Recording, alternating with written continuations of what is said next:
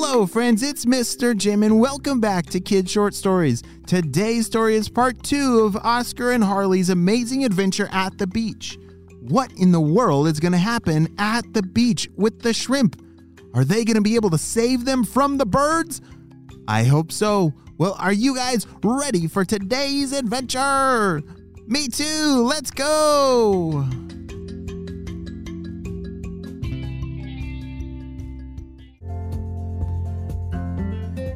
Oskar and Harley had just left the airplane and now it was time for them to get their bags.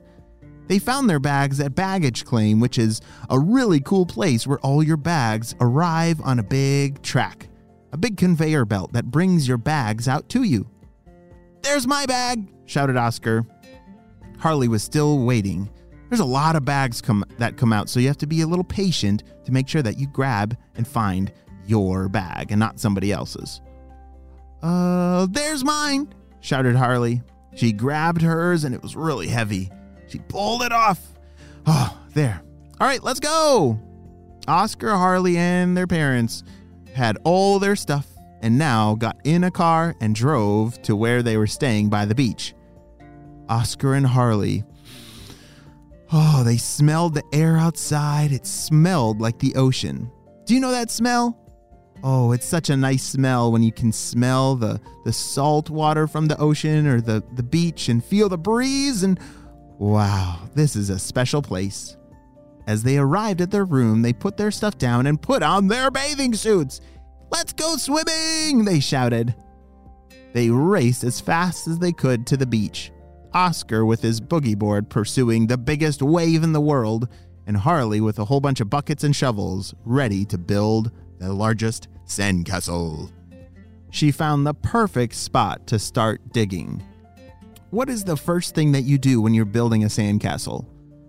I like to dig a, a big hole to get a whole bunch of sand out, and then we start building like the base of the, the giant sandcastle. And that is exactly what Harley was starting to do.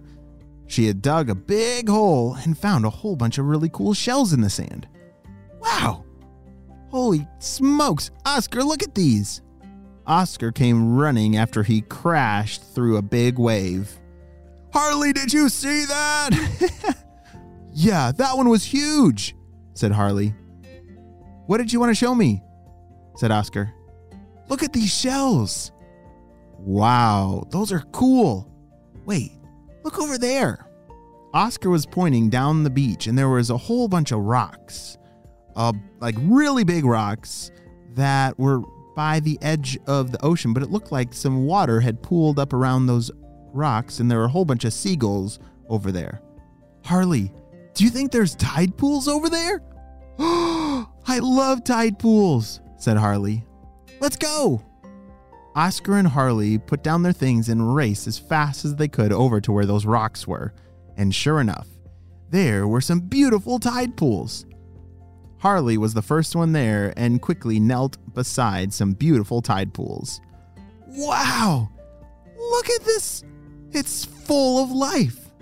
Yes, inside these tide pools. Do you know what a tide pool is? Yes, it's it's kind of like when the tide of the ocean comes in and it's it's very deep in the on the beach. It's very far up.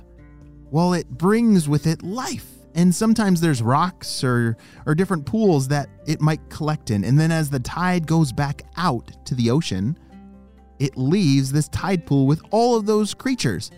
Fish shrimp starfish octopus even. There's all kinds of creatures that can live in a tide pool. Oh no said oskar. Look over there. There were some seagulls that kept dive bombing in this one pool Oskar and Harley raced over to see what was going on. Whoa! That one has like a ton of shrimp! Look! They had found a tide pool that was very full of shrimp. Way more full than they should be, and these shrimp were completely trapped. They were pretty much lunch for these seagulls. Oh no! We gotta help them, said Harley. I don't think these are supposed to be stuck in this tide pool. I have an idea she said. We should build like a shelter, like get a whole bunch of sticks and build some protection over these little shrimp. and then the seagulls won't eat them.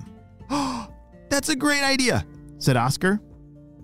Just on the other side of the beach, right next to the beach, was kind of like a forest or some trees, and there were a lot of branches that had washed up from shore and some trees that had fallen over. This was a perfect place to build a shelter. They grabbed some sticks and logs and started to build a roof over the tide pool.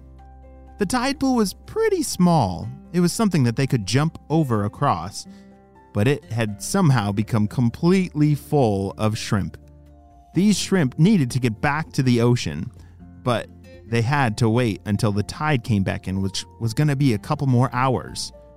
Harley was worried that the seagulls would eat all the shrimp before they were able to get back to the ocean.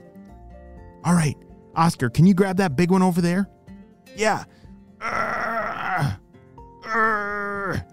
Oskar was hauling a giant tree trunk over to where the uh, tide pool was. All right, that's perfect. Just lay it right there. That's a good foundation. And now we need a whole bunch of like branches or maybe even palm leaves to drape over the sticks to protect the shrimp. They were building an amazing roof. This was definitely going to protect the shrimp from all those scary seagulls that wanted to eat them all. All right, this was way better than a sandcastle. I've never done this before, said Harley. Yeah, this was pretty awesome. I can't believe it actually worked, said Oskar, as the two of them stood back and admired their masterpiece. Ah, they were very proud of the job that they had done to protect all these shrimp. In just a few hours, the tide came back up, and they watched as the roof floated away, as well as all the shrimp that were stuck in this tide pool. The rest of the day, Oskar spent chasing down the biggest waves to ride, and Harley had built the largest castle ever. It was amazing and beautifully decorated with all these amazing shells.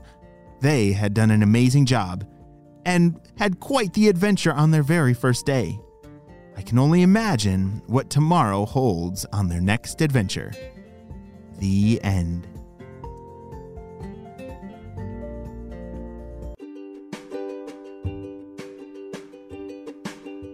Great job. You listened all the way to the end, and you know what time it is. It's time for Kid Shout outs. I want to say hey to Vienna from Colorado, Henry from England, Oliver from Vancouver, Washington, Elizabeth and Maggie from Colorado, Avery and Rhea from Toronto, Canada, and Quinn and Chappie from Naperville, Illinois. I'm so glad that you're all in the Kid Short Stories family and on our spy team. We could not stop Dr. Stinky Breath and his team without you, my friends. Well, you have a super duper day and smash the follow button so you don't miss out on any of our stories.